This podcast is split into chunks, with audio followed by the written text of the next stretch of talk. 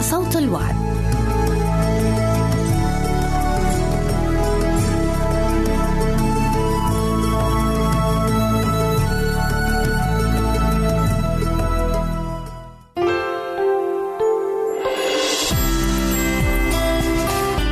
هنا إذاعة صوت الوعد. لكي يكون الوعد من نصيبك. يمكنك استماع وتحميل برامجنا من موقعنا على الإنترنت www.awr.org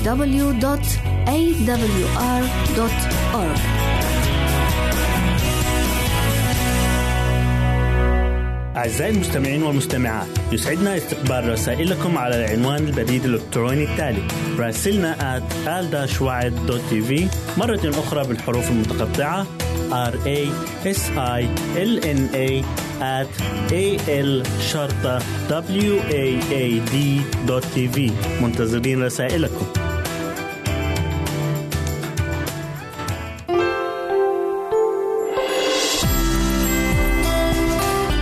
هنا إذاعة صوت الوعد. لكي يكون الوعد من نصيبك.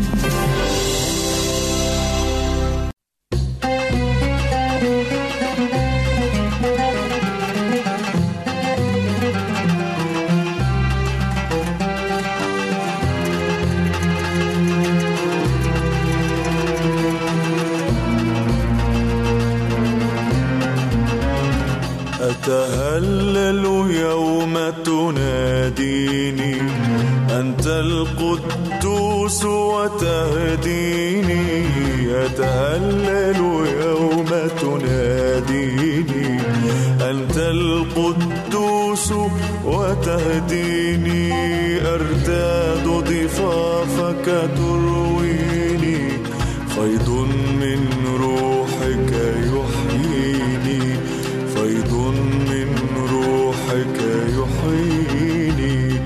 أتهلل يوم تناديني أنت القدوس وتهديني. أتهلل يوم تناديني أنت القدوس وتهديني.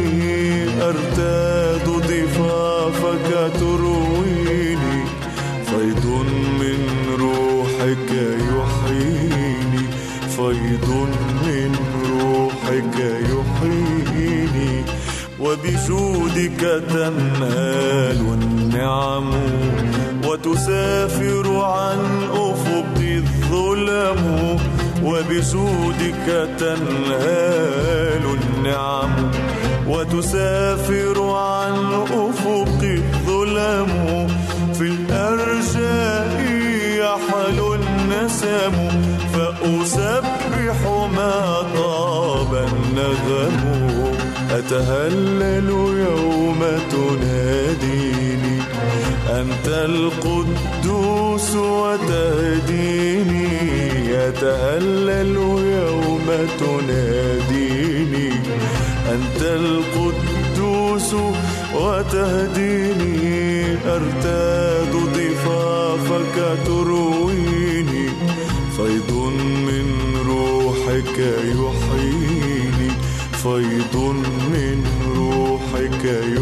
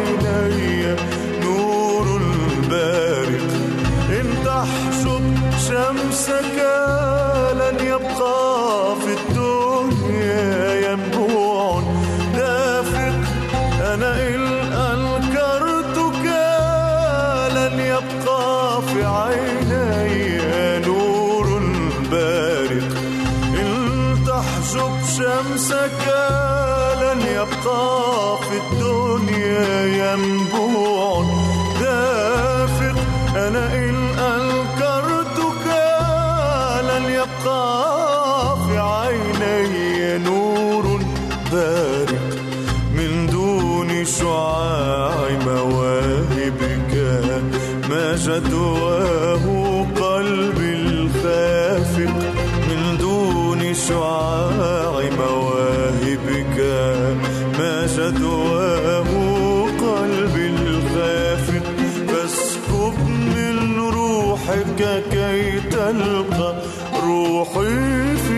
الحب الصادق.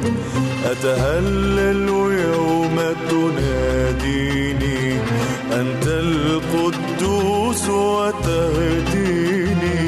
أتهلل يوم تناديني أنت القدوس وتهديني. أرتاد ضفافك ترويني فيض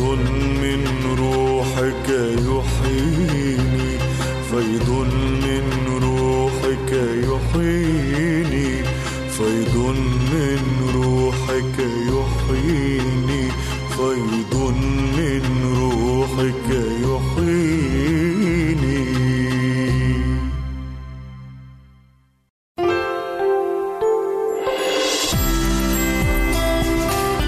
هنا إذاعة صوت الوعد. لكي يكون الوعد من نصيبك. يمكنك استماع وتحميل برامجنا من موقعنا على الإنترنت www.awr.org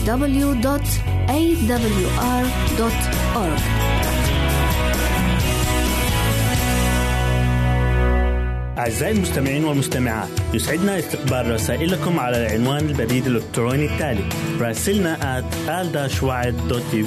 مرة أخرى بالحروف المتقطعة r a s i l n a at a l شرطة w a a d tv منتظرين رسائلكم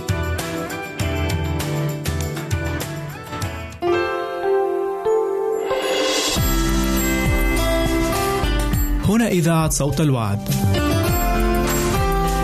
لكي يكون الوعد من نصيبك.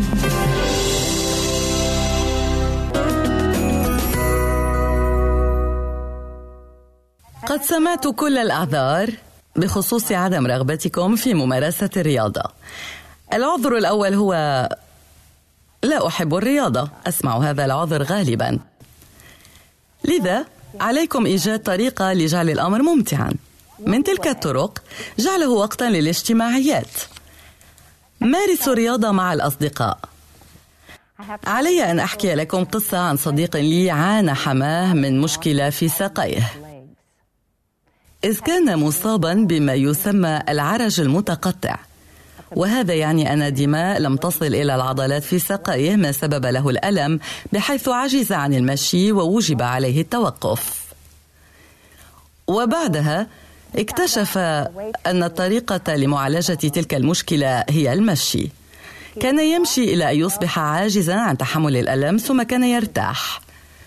ومن ثم كان يمشي مجددا إلى أن يصبح عاجزا عن تحمل الألم ويرتاح. وتبين أنه مع استمراره بالقيام بالأمر خف الألم في ساقيه تدريجيا. لأن ما كان يحدث هو أن دفق دمه كان يتحسن شيئا فشيئا. لذا نفعه المشي وجعله جزءا منتظما من برنامجه. وقد كان مدير مصرف وكان لديه نائب. لذا دعا النائب إلى مرافقته خلال المشي. ولكي يصل إلى المصرف فأعلى الموعد. ويحرص على إنهاء كل التحضيرات قبل فتح الباب. وجب عليهما الاستيقاظ عند الخامسة والنصف ليمشيا. أحيانا لا نرغب في الاستيقاظ عند الخامسة والنصف صباحا. ولكن كان مدير المصرف. فهل يعقل ألا يحضر نائبه الساعة الخامسة والنصف؟ كان ليأتي بالتأكيد. ذات مساء تأخر في اجتماع مجلس الإدارة ولم يخلد إلى النوم حتى الثانية عشر ليلا. وتذكروا أنه وجب عليهما الاستيقاظ باكرا لممارسة الرياضة. تخيلوا مدير المصرف ممددا يقول في نفسه لا أريد النهوض لكن أثق بأن نائبي سيحضر لذا علي أن أنهض. وبالطبع اختبر نائب المدير الموقف نفسه. أو لا أريد النهوض ولكن أثق بأن مديري سيحضر. فكيف عسى لا أحضر؟ إن كان مديري سينتظرني تحت عمود الإنارة الساعة الخامسة والنصف صباحا. لذا أحيانا وجود شخص يمكنكم الاعتماد عليه أي صديق تعرفون أنكم ستلاقونه لممارسة الرياضة معه؟ عليكم ألا تخذلوه لأنه لا يخذلكم. وكلاكما ستحفزان. لو خصصتما وقتا للرياضة. كذلك جدوا نشاطا تستمتعون به. لعلكم لا تحبون المشي وتعتبرونه مملا. خصوصا إن كنتم تمارسونه على آلة المشي فيما يفصل بينكم وبينها جدار. لذا ربما عليكم مشاهدة التلفاز. بعض الأشخاص يقرؤون كتبا البعض الآخر يستمعون إلى كتب فيما يمشون. ثمة نشاطات متنوعة يمكنكم القيام بها لتجعلوا الأمر ممتعا. لذا حاولوا أن تكونوا مبدعين. إن كنتم تريدون ممارسة الرياضة فعلا ستجدون طريقة لذلك. أيضا قد لا تستمتعون بالرياضة لكن يمكنكم تحويلها إلى روتين. فكروا في الأمور الروتينية التي تقومون بها ولا تحبونها. تفركون أسنانكم وتنظفونها فهل تستمتعون بذلك؟ لا. لكنكم لا تريدون خسارة أسنانكم. لذا تقومون بالأمر بأية حال. وربما ربما لا تقومون بالأمر دائما لكن ربما تحبون رؤية غرفتكم نظيفه والسرير مرتب. هذا روتين تمارسونه كل يوم. ستنامون على السرير مجددا لكنكم ترتبون سريركم لأنكم تحبون رؤية الغرفة مرتبة. تنظفون بيتكم. لماذا؟ لأنكم تحبونه نظيفا دائما نظيفا. هل هو روتين؟ هل تستمتعون به؟ ربما لا لكن النتائج تروقكم. لذا فكروا بالرياضة من المنظور نفسه. لعلكم لا تحبون الرياضة لكن تخيلوا النتائج. ستتحسن حال جسمكم. كذلك صحته وسيصبح مظهره أجمل وستشعرون براحة إضافية. لذا حولوها إلى روتين لأنكم ستستمتعون بالنتائج. كما سينفعكم التخطيط مسبقا. فلا تكتفوا بالقول حسنا سأمارس رياضة في وقت ما غدا. لأن ذلك لن يتحقق. بوسع أن أؤكد لكم. لكن لو خططتم وقلتم حسنا قبل الفطور بربع ساعة سأخرج وأقوم ببضع جولات. عندئذ من المرجح أن تقوموا بذلك. أو قولوا تكسر مشاغلي في الصباح ولن يتحقق الأمر لكن لدي بعض الوقت خلال فترة الغداء. بوسع أن آكل ويمكنني تفويت الغداء إن كنت أريد. عندئذ سأمشي. سأنتع الحذاء وأمشي في الخارج خلال استراحة غدائي. لذا لعل تلك الفترة من النهار مناسبة لقيامكم بذلك. أو ربما لا تريدون القيام بالأمر خلال الغداء فقد تكسر مشاغلكم. أو ربما لديكم اجتماع غداء مع بعض زملائكم. لذا لن يناسبكم الأمر. إذا ما رأيكم؟ بأن تعودوا إلى المنزل وتمشوا خلال المساء خصوصا في فصل الصيف بعد أن تهبط الحرارة. غالبا ما تكون تلك الفترة مثالية للمشي. لذا جدوا وقتا. خططوا لذلك الوقت. وبعد ذلك نفذوا قراركم وقوموا بالأمر. ثمة ما يسمى برنامج التمارين ذو الخمس خطوات. وهو ينفع عدة أشخاص. لذا دعوني أشرحه لكم قليلا. هل حاولتم يوما ممارسة رياضة بانتظام وقمتم بالأمر لفترة ثم صار صعبا وربما لم تجدوا صديقا أو لم تخططوا للأمر أو لم تحولوه إلى روتين؟ مهما كان السبب تجاهلتم الفكرة نوعا ما. لذا جربوا ما يلي. التزموا بعشر خطوات. عشر خطوات أجل عشر خطوات فحسب. قولوا سأمشي عشر خطوات. لذا ستمشون العشر خطوات ثم تقولون أنا مرتاح والهواء نظيف ومنعش وأظنني سأمشي لفترة أطول. ستستمرون بالمشي إلى أن تبلغوا نصف ساعة أو ساعة مهما كانت خطتكم وغالبا ما تنجح تلك الحيلة الصغيرة. فضلا عن ذلك خلال السفر عندما تشعرون بأنكم تعجزون عن تخصيص وقت للرياضة قوموا بتلك الخطوات العشرة. قوموا بها وعودوا ثم افعلوا ما عليكم فعله. قد تمرضون وتشعرون بأنكم عاجزون عن القيام بالأمر بسبب مرضكم. لذا قوموا بالخطوات العشر. هكذا يتحول الأمر إلى روتين. روتين يمكنكم الاستمرار بممارسته لأنه صار عادة وعادة جيدة. لذا لو اكتفيتم بالقيام بالخطوات العشر وشعرتم بالراحة ستستمرون بممارسة التمرين وتكملونه على الأرجح. إذا يمكنكم اعتماد تلك الحيلة الصغيرة. ستساعدكم في الاستمرار بالرياضة حتى عندما لا ترغبون. وثمة احتياطات. فإن كان شخص مصابا بأحد أمراض القلب والشرايين أو بالسكري سريع التأثر أو بحالة صحية أخرى تكون خطيرة. عندئذ عليه أن يراجع طبيبه بخصوص التمارين الفضلى له معظم الأطباء سيقولون لكم مهما كانت مشكلتكم إن بعض التمارين ستفيد صحتكم وقد تحسن أيضا حالكم. لكن عليكم أن تتأكدوا من نوع الرياضة الذي سيكون مثاليا لكم والبدء تدريجيا وزيادة القوة وصولا إلى ما يجب عليكم فعله وإياكم.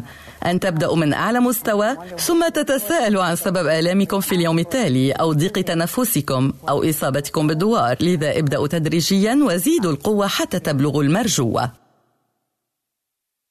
بعض الأشخاص يقولون آه إن كانت الرياضة قد تمسي خطيرة ربما علي ألا أمارسها. إليكم ما هو خطير؟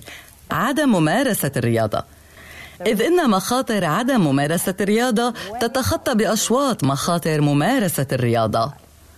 لذا عليكم ألا تكتفوا بالجلوس بل قوموا بنشاط. أكرر ابدأوا تدريجيا دائما وزيدوا القوة حتى تبلغوا المرجوة مارسوا التحمية والتبريد دائما. بعبارة أخرى. إن كنتم تمشون في الخارج ابدأوا ببطء. وزيدوا سرعتكم. لاحقا. وبعد أن تزيدوا سرعتكم قد تكونون نشطتم قلبكم فعليا. لذا عليكم ألا تتوقفوا فجأة. بل أبطئوا سرعتكم. استمروا بالمشي ريثما تعود دقات قلبكم إلى سرعتها الطبيعية. بعد أن يبرد جسمكم يمكنكم أن تختتموا التمرين. كما عليكم أن تحافظوا على المياه في جسمكم وأن تشربوا مياها كافية. لذا سينفعكم شرب بعض الماء مسبقا بحسب فترة التمارين وقوتها. عليكم أن تشربوا الماء خلال التمارين. ثم عليكم استبدال المياه التي خسرتموها بعد التمارين. لذا استمروا بشرب الماء. في حالة عدة أشخاص يتبعون برنامج رياضة ويفعلون ذلك بتفان هم محفزون لأنهم يشعرون بالسعادة. قد يخبرونكم عن المنافع الصحية وعن تبدد آلام المفاصل وآلام الظهر وسوف أيضا تتبينون أنهم أكثر نشاطا وأكثر فعالية فيما يفعلون. ولكن سيقولون أنا أشعر بالسعادة والرياضة تحسن حالي. أوليس ذلك الحافز الأفضل لممارسة الرياضة؟ فلن تشعروا بأنكم أصغر سنا بل سيتحسن مظهركم وشعوركم وذلك سيساهم في حثكم على الاستمرار. كما ستخففون الكرب والقلق والتوتر. ونخضع بمعظمنا لضغوط لذا الرياضة مفيدة. قد قال لي رجل أعجز عن النوم ما لم أمشي أولا. إذا اكتشف السر. كما يمكنكم تخفيف القلق على المدى الطويل وليس فقط كل يوم. يمكنكم أيضا تخفيف الاكتئاب على المدى الطويل إن كنتم تعانون من اكتئاب معتدل. قد تتباطأ سرعة قلبكم عندما تكون سرعته فائقة فيما ترتاحون. ذلك يشير إلى أنكم لا تمارسون الرياضة بالقدر الكافي لأن سرعة قلبكم فائقة ما يجبر القلب على الاجتهاد. كما يخف توتر العضلات ويهبط مستوى هرمونات الكرب بحيث تسترخون. إذا هذا ينبوع الشباب وثاني أسرار الصحة. ترقبوا بعض التمارين التي سنمارسها لاحقا خلال فقرة هيا بنا نتحرك وسوف نساعدكم في خوض سلسلة من التمارين. في الحلقة المقبلة سنتحدث عن سر صحي آخر. سيكون عنوان الحلقة ماء في الدماغ. ابحثوا عن بريدنا الإلكتروني إذا أردتم التواصل معنا. سيسرنا سماع أخبارك وتذكروا أن تختاروا الصحة الفضلى وممارسة التمارين.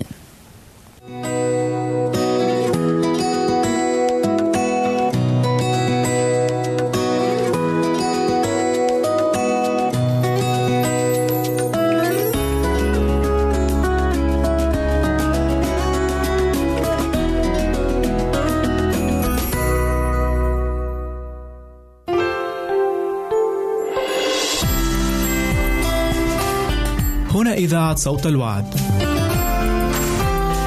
لكي يكون الوعد من نصيبك. يمكنك استماع وتحميل برامجنا من موقعنا على الإنترنت www.awr.org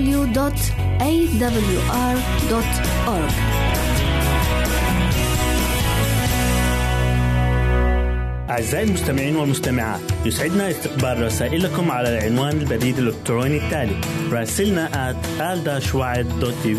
مرة أخرى بالحروف المتقطعة r a s i l n a at a l شرطة w a a d منتظرين رسائلكم.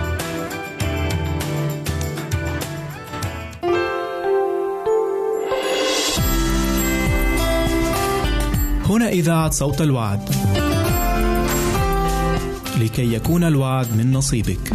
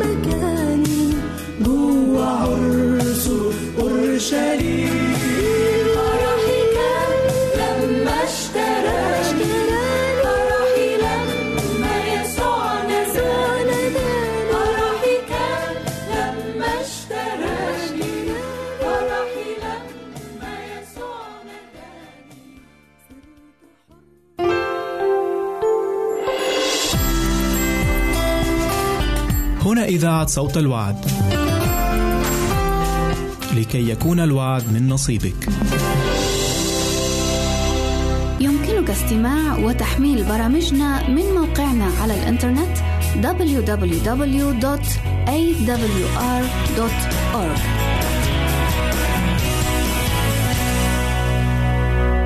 أعزائي المستمعين والمستمعات يسعدنا استقبال رسائلكم على العنوان البريد الإلكتروني التالي راسلنا at مرة أخرى بالحروف المتقطعة r a s i l n a at a l شرطة w a a d منتظرين رسائلكم.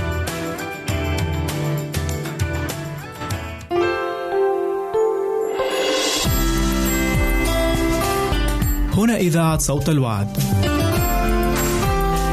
لكي يكون الوعد من نصيبك.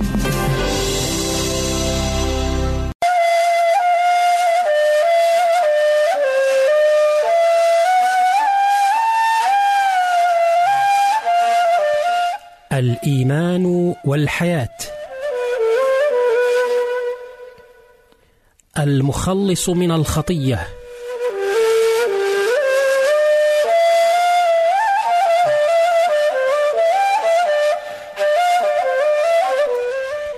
ابتدأنا أعزائي المستمعين في حلقة سابقة بدراسة موضوع الخلاص من الخطية في الديانة المسيحية.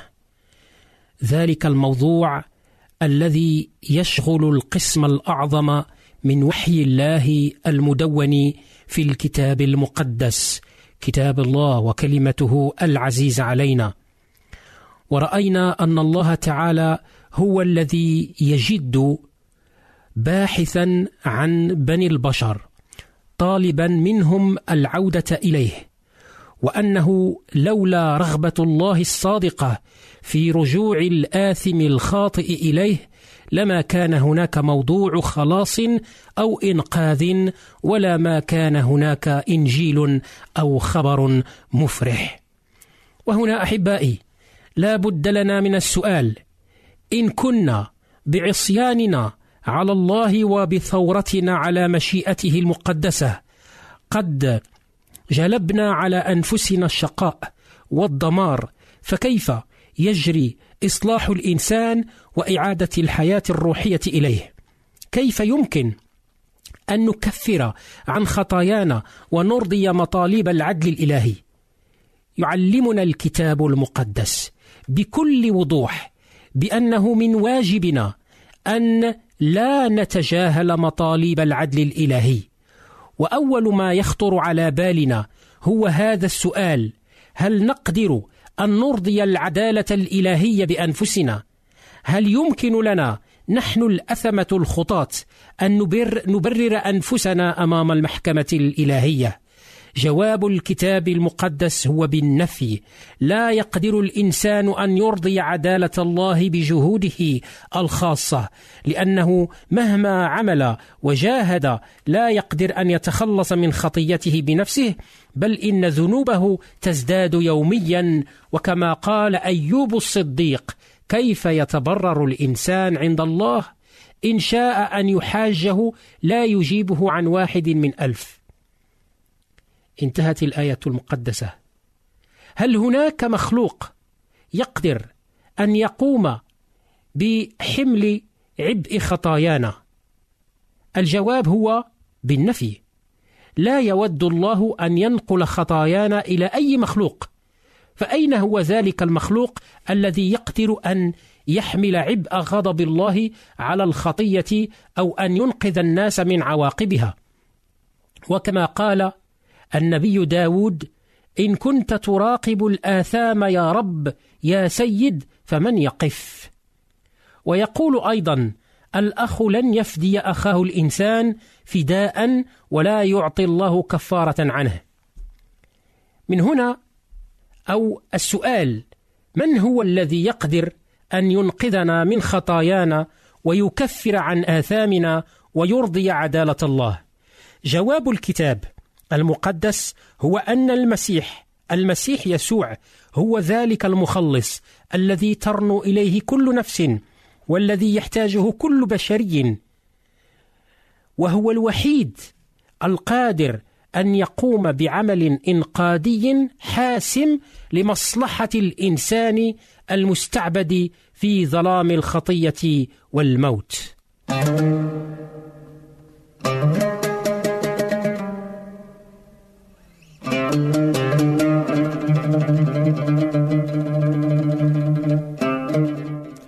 أحبائي المستمعين نورد بعض الشواهد الكتابية أي من الكتاب المقدس التي ترينا بكل جلاء ووضوح أن المسيح هو المخلص المعين من قبل الله والذي يحتاجه بنو آدم وأنه يتمتع بجميع الشروط التي يجب أن تتوفر في مخلص البشرية من داء الإثم أو الخطية المميت.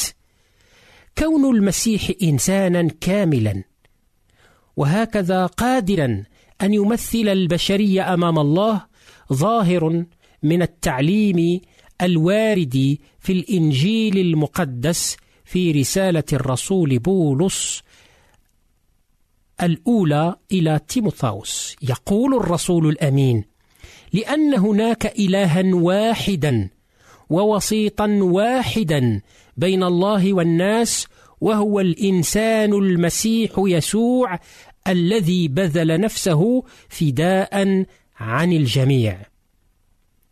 وكون المسيح يسوع بارا وكاملا يرى في التعليم الكتابي المقتبس من رسالة بطرس الرسول الأولى إذ يقول الرسول بطرس فإن المسيح أيضا تألم مرة واحدة من أجل خطايانا تألم البار عن الأثمة ليقربنا إلى الله إذ أميت في الجسد ولكن أحيي في الروح وقد تنبأ أشعياء عن آلام المسيح من أجل إنقاذ المؤمنين به قائلا ظلم أما هو فتذلل ولم يفتح فاه كشاة تساق إلى الذبح وكنعجة صامتة أمام جازيها فلم يفتح فاه من الغضة أو من الضغطة ومن الدينونة أخذ وفي جيله من كان يظن أنه قطع من أرض الأحياء أنه ضرب من أجل ذنب شعبي وجعل مع الأشرار قبره ومع غني عند موته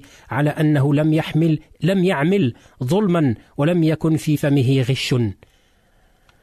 أما الرب فسر بأن يسحقه بالحزن أن جعل نفسه ذبيحة إثم يرى نسلا تطول أيامه ومسرة الرب بيده تنجح. من تعب نفسه يرى ويشبع. وعب وعبدي البار بمعرفته يبرر كثيرين وآثامهم هو يحملها. انتهت الآية المقدسة. وكون المسيح ذات طبيعة إلهية ظاهر في الكتاب. ونكتفي باقتباس هذه الآية الكريمة. فإنه هكذا أحب الله العالم حتى بذل ابنه الوحيد لكي لا يهلك كل من يؤمن به بل تكون له الحياة الأبدية.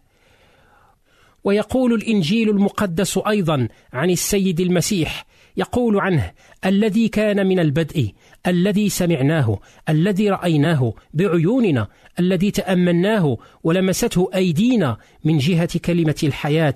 فإن الحياة قد ظهرت ورأيناها ونشهد لها ونبشركم بالحياة الأبدية التي كانت عند الآب وظهرت لنا. إن الذي رأيناه وسمعناه نبشركم به لتكون لكم أنتم أيضا شركة معنا. وشركتنا نحن أننا إنما هي مع الآب ومع ابنه يسوع المسيح ونكتب إليكم بهذه ليكون فرحنا كاملا. نقرأ هذا في رسالة يوحنا الرسول الأولى العدد الأصحاح الأول العدد الأول إلى الرابع.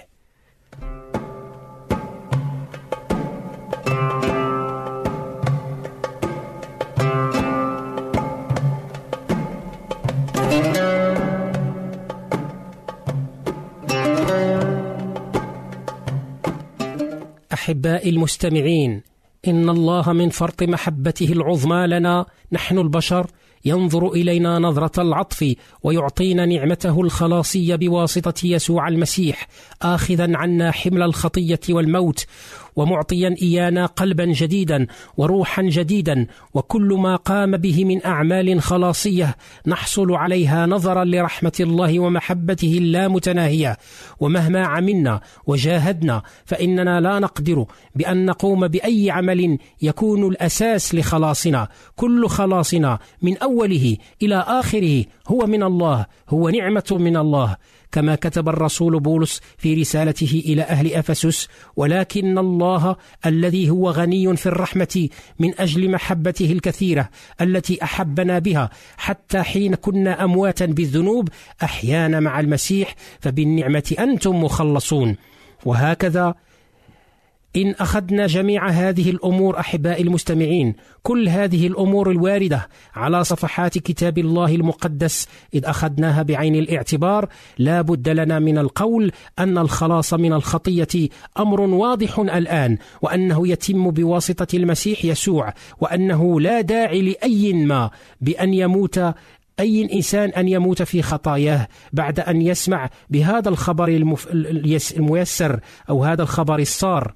وكما قال بطرس الرسول لرؤساء الدين الذين كانوا يودون منعه من المنادات بالإنجيل قال وليس بأحد غيره أي ليس بأحد غير المسيح وليس بأحد غيره الخلاص لأنه ليس اسم آخر تحت السماء قد أعطي للناس به ينبغي أن نخلص.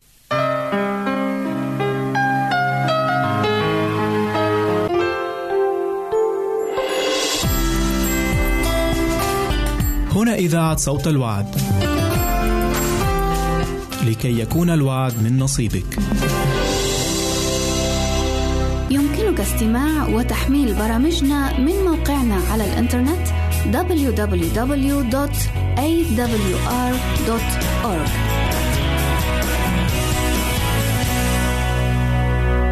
أعزائي المستمعين والمستمعات يسعدنا استقبال رسائلكم على العنوان البريد الإلكتروني التالي راسلنا at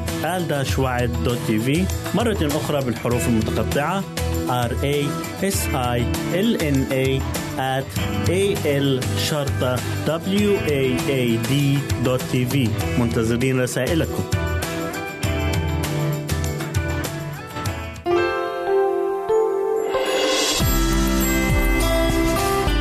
هنا إذاعة صوت الوعد. لكي يكون الوعد من نصيبك.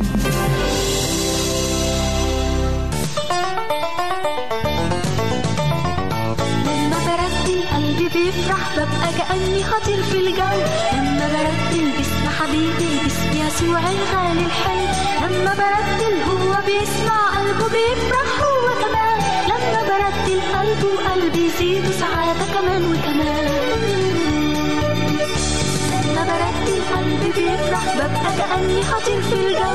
لما برتل باسم حبيبي باسم يسوع الغالي الحلو لما برتل هو بيسمع قلبه بيفرح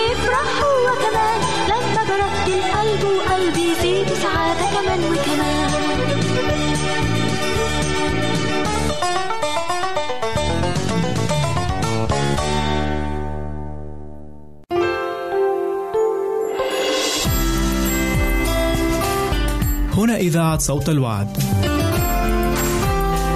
لكي يكون الوعد من نصيبك. يمكنك استماع وتحميل برامجنا من موقعنا على الإنترنت www.awr.org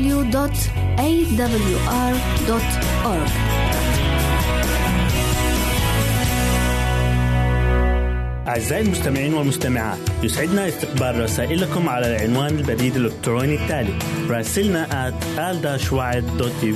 مرة أخرى بالحروف المتقطعة r a s i l n a at a l شرطة w a a d منتظرين رسائلكم.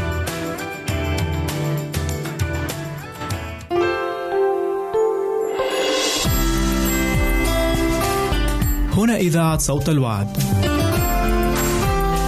لكي يكون الوعد من نصيبك.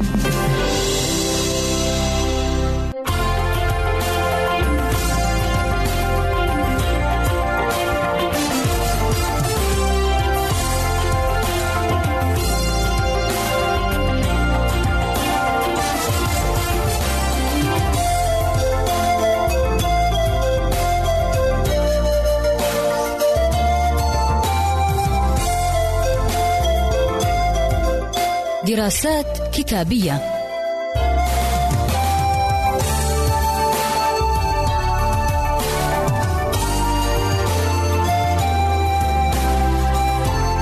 برنامج تقدمه لكم نور كمال.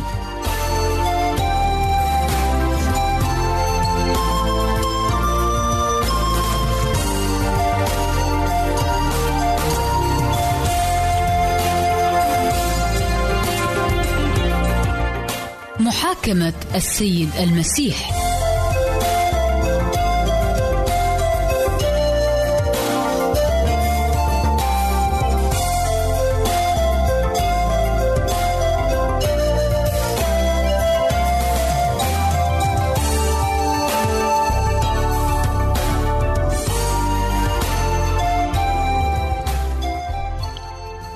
وسهلا بكم أعزائي المستمعين إلى حلقة من البرنامج الأسبوعي دراسات كتابية.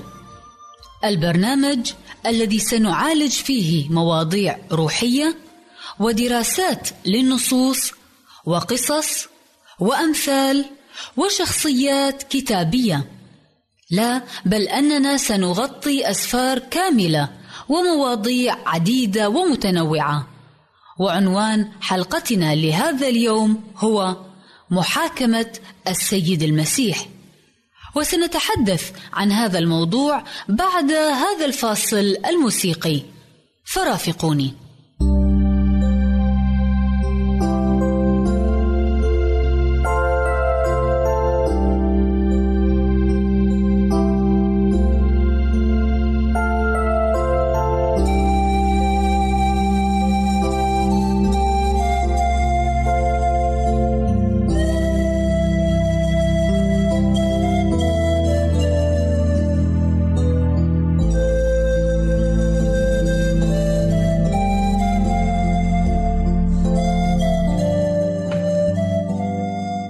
لنبدا أعزائي حلقة اليوم بقراءة موضوع دراستنا من الإنجيل برواية القديس مرقس. فنقرأ. فمضوا بيسوع إلى رئيس الكهنة. فاجتمع معه جميع رؤساء الكهنة والشيوخ والكتبة. وكان بطرس قد تبعه من بعيد إلى داخل دار رئيس الكهنة. وكان جالسا بين الخدام يستدفئ عند النار. وكان رؤساء الكهنة والمجمع كله يطلبون شهادة على يسوع ليقتلوه. فلم يجدوا لأن كثيرين شهدوا عليه زورا ولم تتفق شهاداتهم. ثم قام قوم وشهدوا عليه زورا قائلين نحن سمعناه يقول إني أنقض هذا الهيكل المصنوع بالأيادي وفي ثلاثة أيام أبني آخر غير مصنوع بأياد. ولا بهذا كانت شهاداتهم تتفق. فقام رئيس الكهنة في الوسط وسأل يسوع أما تجيب بشيء؟ ماذا يشهد به هؤلاء عليك؟ أما هو فكان ساكتا ولم يجب بشيء. فسأله رئيس الكهنة أيضا أأنت المسيح ابن المبارك؟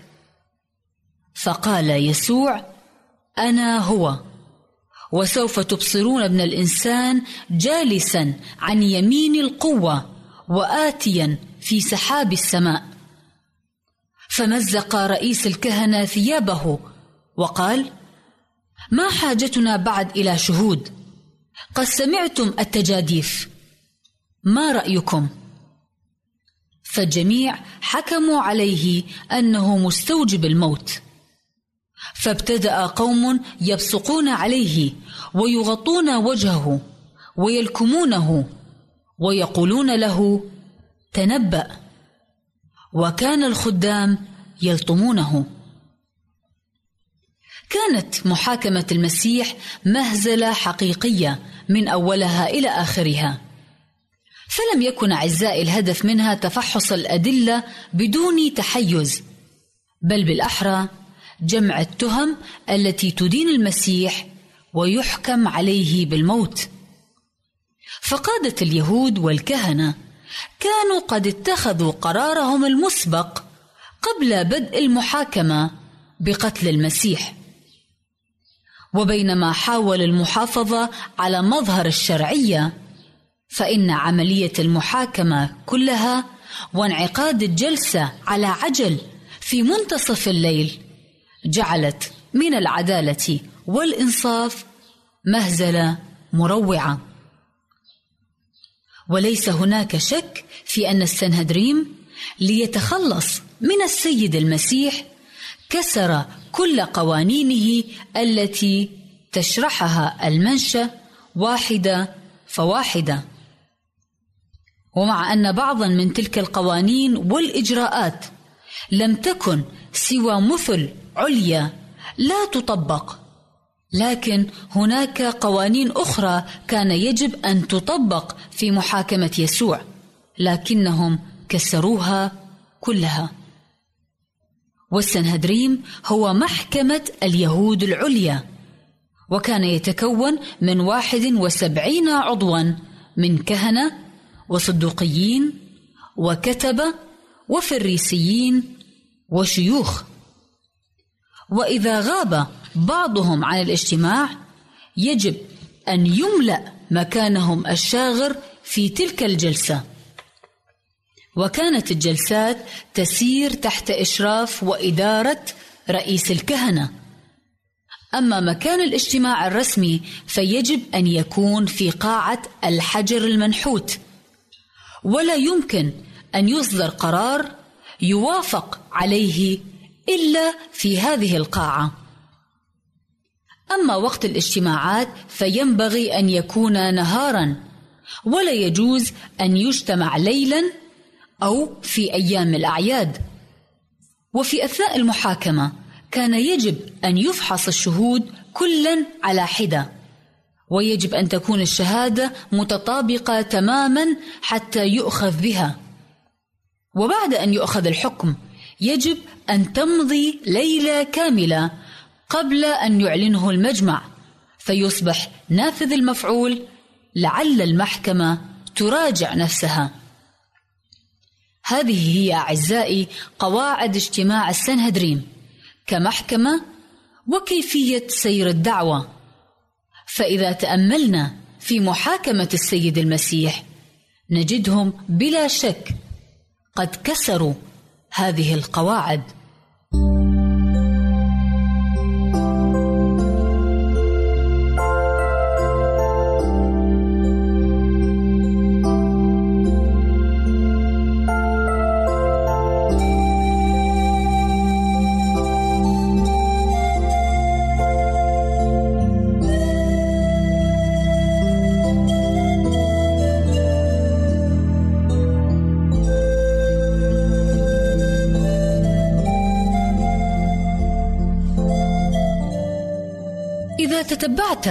عزيزي المستمع محاكمة المسيح في الأناجيل الأربعة. لتوصلت إلى النتيجة التالية. أعطي المسيح فرصة تمهيدية للاستماع إلى أقواله. الأولى أمام حنان بمفرده والثانية أمام حنان وقيافة واستدعي مرتين أمام السنهدريم. الأولى في الليل والأخرى بالنهار. ومثل المسيح مرتين أمام بيلاطس ومرة أمام هيرودس. يا له من أمر لا يكاد يصدق أن يحاول حاكم وثني إنقاذ المسيح. بينما أراد الكهنة وقادة الشعب الذين هم بمثابة الأوصياء على الإيمان أن يقتلوه.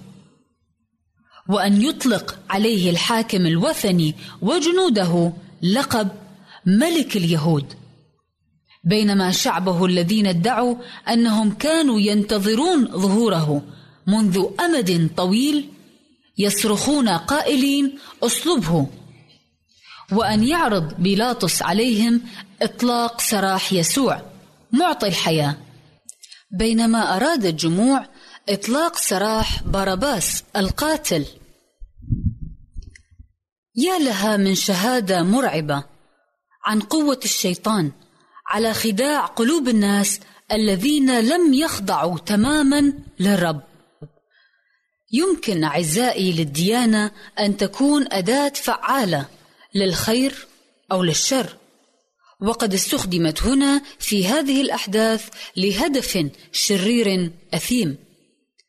فعندما يفعل الناس مثل ما فعل قادة الشعب هنا بالاقتناع إنهم إنما يفعلون ذلك للرب فما الذي يمكن أن يوقفهم؟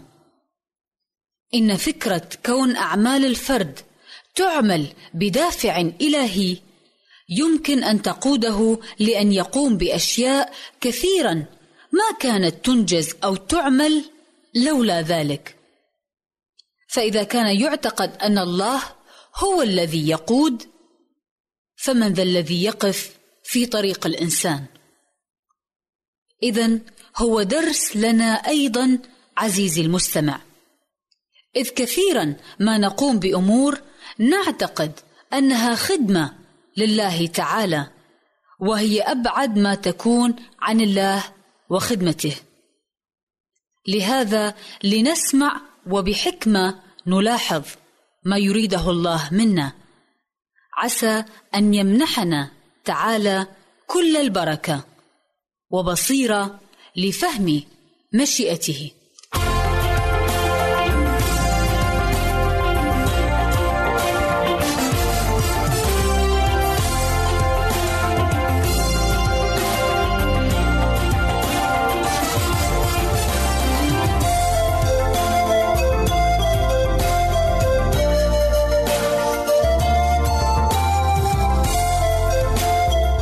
رافقتكم نور كمال في دراسات كتابية.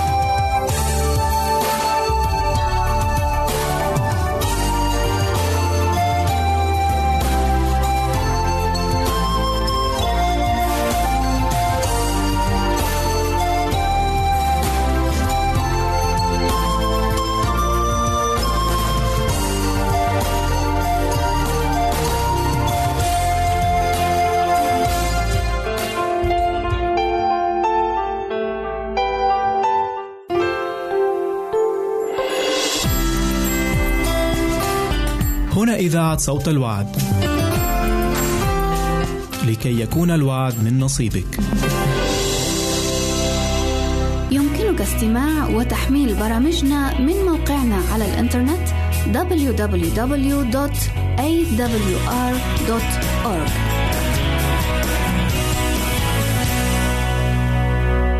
أعزائي المستمعين والمستمعات يسعدنا استقبال رسائلكم على العنوان البريد الإلكتروني التالي راسلنا at al مرة أخرى بالحروف المتقطعة R A S I L N A at A L شرطة W A A D منتظرين رسائلكم.